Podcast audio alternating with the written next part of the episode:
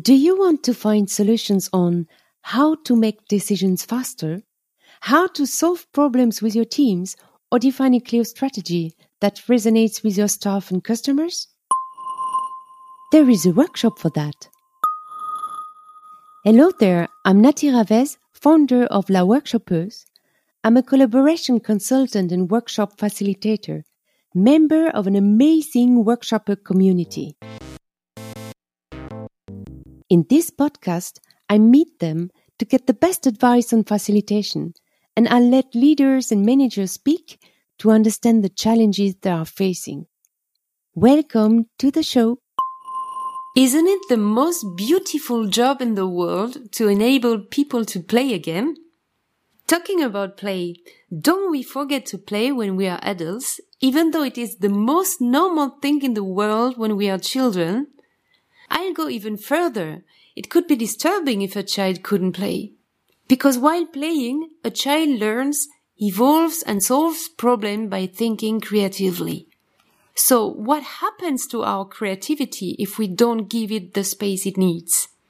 Today I welcome Manuel Grassler, a playful thinker and a playpreneur. His mission is to unleash the creativity of people, teams and organizations by making them play again.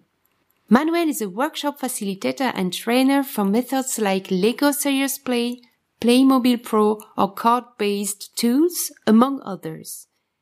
In these episodes, you will learn what the difference between play and game is, how a facilitator can get his participants to engage in playful thinking, and what the benefits of such an experience are for the participants.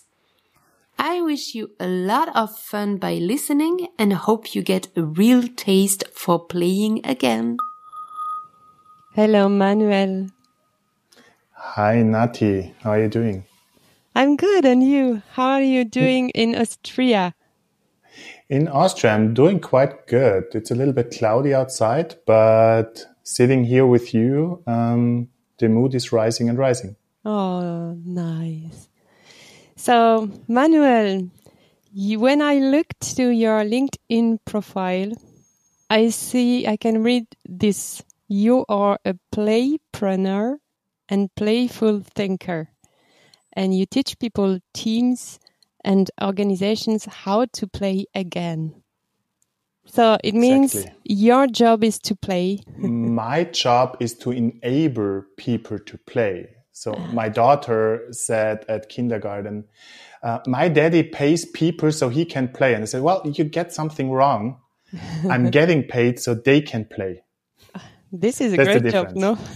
perfect, perfect. I'm really looking for uh, the first job interview at school when my daughter is going to school and shares what his daddy is doing. Ah, People nice. won't believe her. I can read also that you are a um, playful thinker or a catalyst for a playful future. What does it mean? I love to play my entire life, starting out from board games, moving toward in business to innovation and all the sorts of when the business model canvas and design thinking arrived, I was thinking about, well, this looks like games for the business environment. So over time, I nourished my perspective on can we see business and what we are doing as a playful endeavor. And from that, the term playpreneur also was created. Basically, it's a word that me and some fellow facilitators identify quite big with because we see ourselves as entrepreneurs. So we are doing stuff, but we are doing the stuff that we personally feel valuable. We feel purposeful and we are engaged with. And play is all about engagement, being engaged with an activity, with doing something.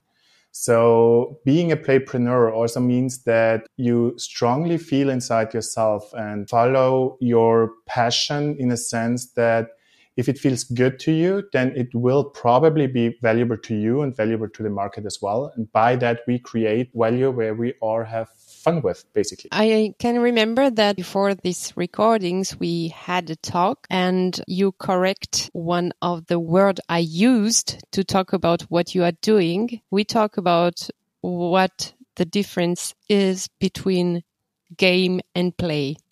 So I would love ah. to hear again what you told me the last time. Okay, I'm trying to recap. So basically, what I'm doing is workshop facilitation. So bringing playful methodologies into the business environment and helping people solve their complex problems in a playful manner. And recently, you also hear the term of gamification quite often, gamify your workshops and so on. Mm-hmm. And I have a distinct perspective on that because there is a quite good distinction between, especially in the English, uh, English language, between the terms game and play. So if you play a game, you will agree to a pre-selected set of rules. Like if you play a board game or use a certain methodology, you have those rules. And usually games are played for the purpose of winning. So mm-hmm. it's not about the activity itself. It's about uh, reaching a title that is granted after the activity. So for example, if we play a game of soccer, mm-hmm. then it's less about the activity of playing well together. It's more about winning and then being assigned the title of a winner. So the whole purpose of a game is mostly not within the game itself, but afterwards, mm-hmm. in a sense. Um, and so what happens in a game is that you usually know the participants and you know the players. If we stay with the, the football example, you know who's playing on the field, basically. And other people are just observers, basically. And so playing a game is quite exclusive as well. Yeah. So it's not including everyone. It's about we are the players and you are the people who observe. And as the goal for a game is to win, it somehow leads people into a direction of trying to win or finding the shortest path possible to get to that goal. So like hacking the game or probably also cheating mm-hmm. in a sense. Mm-hmm. So those are connotations I have with term of the game and I love to play games. Don't get me wrong. But I think if we're talking about the future of uh, our businesses and basically the future of humanity, it's not about playing a game who's the winner. It's basically about playing together and well played together. And what I mean by that is play itself is like an activity that is pursued not for the sake of winning, but for the sake of the activity itself. So we are playing together because we enjoy playing together. We collaborate together because we enjoy collaborating together. We are making our rules on how to play well together.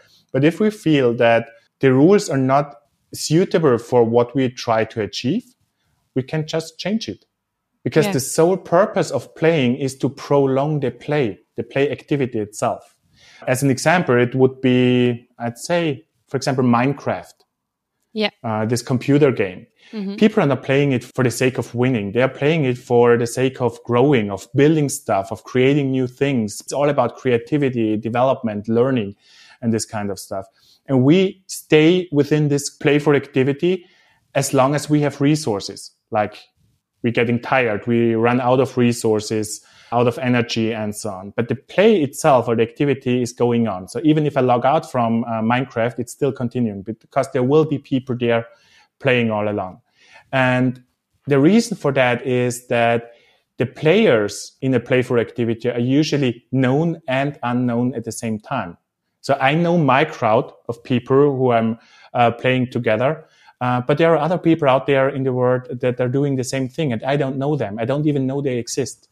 And so it's a constant fuel of people engaging with each other, playing with each other, and creating something new. And I, I think that those two definitions, for its sake, are quite helpful also in terms of workshop facilitation. If I engage into with a company in a playful manner, then I will always know there are unknown people, unknown players to a topic, to a challenge that we can't know at the moment, but we always can seek outwards to bring people in, invite them to join in the conversation, in the activity in that sense. Whereas seeing it from a game perspective, it would be like top down strategy making, for example, where just a select exclusive few are allowed to join into the conversation about what will be the new strategy. And then they're just afterwards they are the heroes because they created the vision and the strategy. And then they're pushing it down towards the organization. And people are there to execute it but not to have a say in the whole development of the strategy for example. And so that's probably a quite good distinction between the two mindsets. And what's interesting is that James Carse wrote about that, about the finite and infinite games in this distinction in the 70s. He was a play philosopher and was looking at the word on those two terms. Where do we play? Where do we have a game? And also Simon Sinek jumped on the bandwagon recently with his book, The Infinite Player, mm-hmm. uh, where he makes a distinction between those two things as well. And I find it quite interesting because it helps to observe the world in a, with different lenses. Mm-hmm. So, for example, in, in, in politics, and I'm touching quite broad topics right now. In politics, we see if there is an election going on, the different parties are in a game mode. They are trying to win. Mm-hmm. Who's coming out on top of the election. But as soon as the election is over, yeah, they have the winning title, but basically they need to shift their mindset to a more play approach or playful approach because they need to collaborate with the other parties anyway and work together to make something. And you can quite easily see if a country with its, its political parties is more in a game mode still after election or is, is in a playful manner and trying to really push something and create something. And I see there's a big gap nowadays worldwide. I'm just thinking when a company engaged me or booked me for workshop facilitation to mm. help them to solve complex problems or to make the scoping of the project and align the teams. They are in a working thinking and they want to catch the problem and to solve it. And I sometimes wonder how to bring them to this playful thinking because managers are not used to go out from their working mode and uh, to accept to do other things to come to a goal. What is your advice for a facilitator to bring his participants to adopt this playful thinking? When, when you're in this situation uh, and people try to work the system, it's basically they're playing a game. They want to get to the conclusion as fast as possible because mm-hmm. it's about all about the results and not the process. Whereas play is all about the experience and the process, it's, process itself. And the outcome, while still valuable, is not the important factor at the moment. In order to get there and to bring people in this exploratory and creative mode of collaborating together, I usually first invite myself to play so it's starting with me as a facilitator or with me as a person. If I'm there and myself don't feel playful at the moment, then it won't work to bring the people into that. And to feel playful means to take things a little bit light with a tongue in cheek or with a grain of salt and, and some humor in that. And not being about too strict about yourself. So bringing in some, let's say, conviviality, some humor about yourself.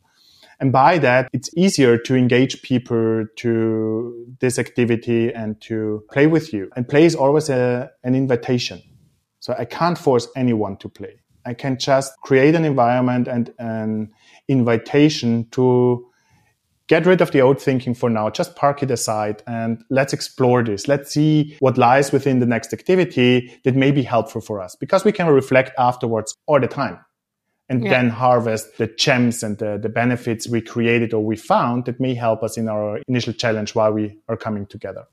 So that's one big thing. Another one is, which you can adopt in everyday life anyways, is like, don't lead with goals. Because as soon as you lead with goals, like we need to have a 10% sales increase or revenue increase or something like that, you are setting the system up for a game. Can we reach that goal in a sense? However, if you reframe the goal into a sort of question, let's say, how might we unleash our sales potential?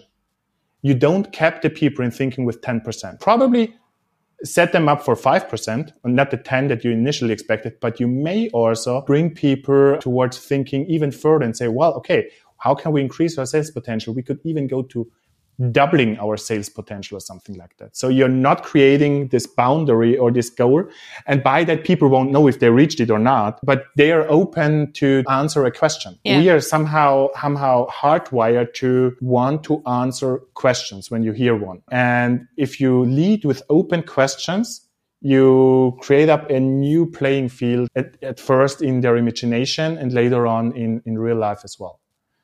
Yeah. And so that's two quite distinct uh, tips, I would say. There's probably one more. There are several more, but one more is like trust into your play activity. So if you have trust that something good will come out of that, and if you trust the people, that the people that are present there are the right people that are there, which is basically a good thing to do as a facilitator anyway, people will feel the trust and they will more likely be open to engage with that and use the trust wisely. I also recognize in one of my last workshop that when some of the people are starting the activity, the ones who were maybe not so amused about what is going on uh, are following and then there is this group effect. We asked the people to take some legos to present the work they were doing. Some people react like hmm legos. And then these were these people who had the most pleasure to do it and to run this activity so sometimes it can be surprising how the group effect impact the person who were not engaged from the beginning. Definitely. So playfulness is contagious. Yeah, absolutely. you need to be really, really, really grumpy to not get infected by a playful mood surrounding yourself. Usually those people are those that are having the biggest insights for themselves and say, well, okay, if I take it lightly, it's easier probably to assess a situation or to try something new and to express myself. And it's a safe environment. Playful workshop is important to create a safe and psychologically safe environment for people to show themselves, to fail, and to see that, hey, failure is just part of learning. It's nothing bad that happens. And you can do that by being embracing your own failures as a facilitator as well, making it safe for them uh, to fail as well. So leading by example. If you'd like to join me for a podcast episode or discuss the challenges you face at work and how I can help, book a free call or send me an email. All the contact information is in the show notes. And did you ever had a situation in a workshop where someone was not playing these activities or coming in this uh, playful thinking and how to catch them? Actually, really, I had once the situation that a person just couldn't get into the mood, couldn't open up to the activities I was offering to them. And that's not much actually, uh, given the amount of workshops I facilitated over the past years. And this was a workshop where we were doing a project status workshop about cooling pumps for nuclear power plants. Mm-hmm. So this mm-hmm. was a really serious topic with mm-hmm. 15 people um, across the whole project stakeholder system. And the project manager wanted to surprise the participants that he didn't say how we are going to do that. And he brought me in to facilitate the whole workshop with the help of Lego Serious Play. And so when this specific person entered the room and saw all the Lego bricks on the table, and he was coming carrying a big file or his stuff. Uh, he was immediately like, "Oh my God, what's happening here?" And the walls shut down. then I asked him to say, "Well, first I thanked him for sharing immediately that he's not up to an activity like Lego Serious Play."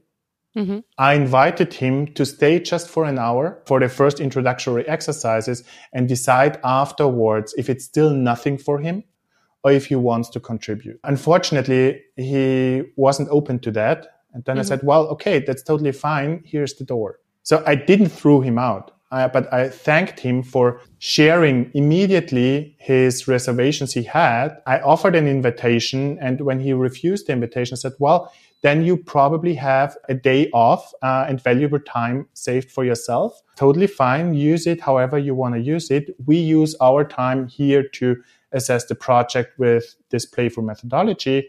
Uh, it's totally fine for everybody um, because play is an invitation. Yeah. And so can, the other person needs to accept it. Exactly. Yeah. Okay. And I didn't take this any personal or serious or anything. While the project manager said, "Wow, why did he did, uh, didn't he do that?" I said, "Hey, it's totally fine. You can't force anybody." And the people that are still here, that are open and eager to assess the project in a playful manner, they are the right people. This is yeah. a tiny fraction of a perspective. Okay, uh, sad we don't have that one, but it won't kill the project or anything. And it won't kill the collaboration work on the no. other team members. No. Yeah. No. And I guess it's about this lightheartedness that you bring in as a facilitator that smoothes the, the, the whole process and creates the safe environment and say, well, okay, if he takes it easy, I can take it easy as well. And I guess that some of your participants never had this way of working before. And I guess through all the workshops you did, you got a lot of feedback. What are the benefits coming out from such an experience for your participants? What are the feedbacks? First feedback is, hey, it's really fun and time flies. I didn't think that the two days are over already. So it's about uh, having a nice and good experience together. People are usually quite astounded about the output that can be generated with uh, playful activities. They wouldn't have thought about it before because they always thought play is something for children yeah. and not something to create meaning, to create uh, knowledge. Um, they're always happy about this reduction of hierarchies because everybody is the same in this workshop, even the boss. Everybody is the same fool or the same genius, however you mm-hmm. want to take it. So it makes it uh, safe for them to, to share with each other. So exactly with that, I had once the situation where we had a transformation workshop in a big bank with the C level down to the shop floor. One person from the shop floor mentioned in the workshop, I'm working here for 20 years in this company. And this is the first time ever that I talked to a C level person. Wow. And that's something to say about the yeah. organization, about different things, and also the safety and openness that has been created. And people usually engage in the perspective change or in the change of perspective, in the empathy that's happening in these kind of workshops and, and trying out different roles and having this low stake environment where they can try out things without any consequences and by that learning and, and developing new solutions. And sometimes also the feedback comes, well, I need to embrace play more also in my private life and see how that affects me as a whole person because I bring not only my function into the workshop or into the situation, but me as a whole person with all my strengths, but also my flaws. And they may be a good source of inspiration for others to create something new. You are a workshop facilitator, but you are also a trainer. So exactly. it might be interesting for facilitators to know how to learn the playful thinking, how to learn the methods and tactics. What kind of training are you giving? Okay, thank you for that. Um, yeah, well, actually, I was coming from the soul methodology and facilitator perspective, and recently changed to this bigger mindset perspective of play and playfulness. And since then, me and my colleague Matthias started out to say, well, we need to train people first in methodologies and then into the mindset or vice versa. And we are actually training people into our approach and how we facilitate uh, using the Lego Serious Play methodology. Mm-hmm. So it's a two day training. We now start with trainings to Playmobil Pro methodology or the Playmobil Pro material because basically it's not a methodology itself, but only the materials. And there we share with them how we use the material in the past three years, several client workshops and how to use these tiny figures to unleash also role play within people who are not open to role play and this kind of stuff. We have a playful facilitation training, which can be attended either in person or also due to the pandemic in a remote or virtual setting where it also implies a little bit of how to use Miro to facilitate people, but all with the sense of how to make it playful, how to make it valuable. And based on that, we also created an, an ebook about uh, workshop design. Oh, cool. And how to design powerful workshops. And for those who are not eager to enter a training, we designed a card set for Lego Serious Play. The basic claim is like Lego Serious Play in your pocket because we think that Lego Serious Play is such a powerful methodology that it should be used much more often. And quite often, when you want to use a methodology, you need to create a workshop upfront. Yeah. But this card set has eight distinct workshops in there to get started without any training. So everyone who wants to test out the methodology and make their own meetings a little bit more playful can use these cards with some Lego bricks for people of up to four or five people and let the cards facilitate the process. And for which kind of workshop is this set card? Ah, so basically, based on my experience in business, I derived like eight general topics. What is in there? We have questions for innovation, mm-hmm. for team building, for change, for identity in the sense of brand identity or organizational identity, for problem solving, project kickoffs. What else is there? Um, boom, boom, boom, yeah, and two more. So Okay. Where can we get these uh, set cards? I'm very interested in this. Well, the set cards can be obtained via our online shop, manuelgrassler.com. Mm-hmm. There's an online shop. There's also a one pager. You probably can link it in the show notes. You can either buy the cards itself in German or in English, or you can also add in some small Lego Serious Play exploration kits bags uh, for up to four people standard. And if people need more, they can contact me directly and I will be happy to sell more of those kits because usually if you buy those via the Lego shop itself, you only get it in quantities of a hundred pieces, mm-hmm. which is for most people too much if they're starting out. Yeah. And so I'm selling it in smaller packages to people so they can get started and use this powerful methodology for themselves. This is a, a good thing to know. Thank you very much, Manuel, for all these inputs in this uh, playful thinking. I'm very glad that you were here in the podcast. I will, of course, link the website and everything that might be interesting for our listeners in the show notes. Thank you to be my guest. Thank you, Nathy, for having me. It was really a pleasure to talk with you, and the 30 minutes flew like like like nothing. nothing. no, really, it's like whoop, whoop. there. Thank you, whoop, thank you so much. And also thank you for your contribution you're doing with your podcast to the whole facilitation work. Oh. I find it a valuable resource to tap into and also to share with others. Thanks for doing that. Oh, you're welcome. Thank you very much, Manuel. Bye bye. Bye bye. Don't hesitate to contact Manuel via LinkedIn or his website if you're interested in one of his training or in the card set he designed especially for facilitators starting with the Lego Serious Play methodology. He is currently developing a new HR edition of the cards, which will be released at the end of the first quarter of 2023. So follow him. I can only recommend his expertise and as a bonus, his extreme kindness. In the next episode, I have the immense joy of welcoming a great expert in design sprint facilitation. Many of you know her from the AJ Smart YouTube channel. Her name is Dee Scarano. I had the pleasure to visit her in Berlin end of last year, and we had a great conversation about facilitation and the mistakes some beginners facilitators tend to make and how to avoid them. So stay tuned, and until then, I wish you success, good health, and happiness. Au revoir!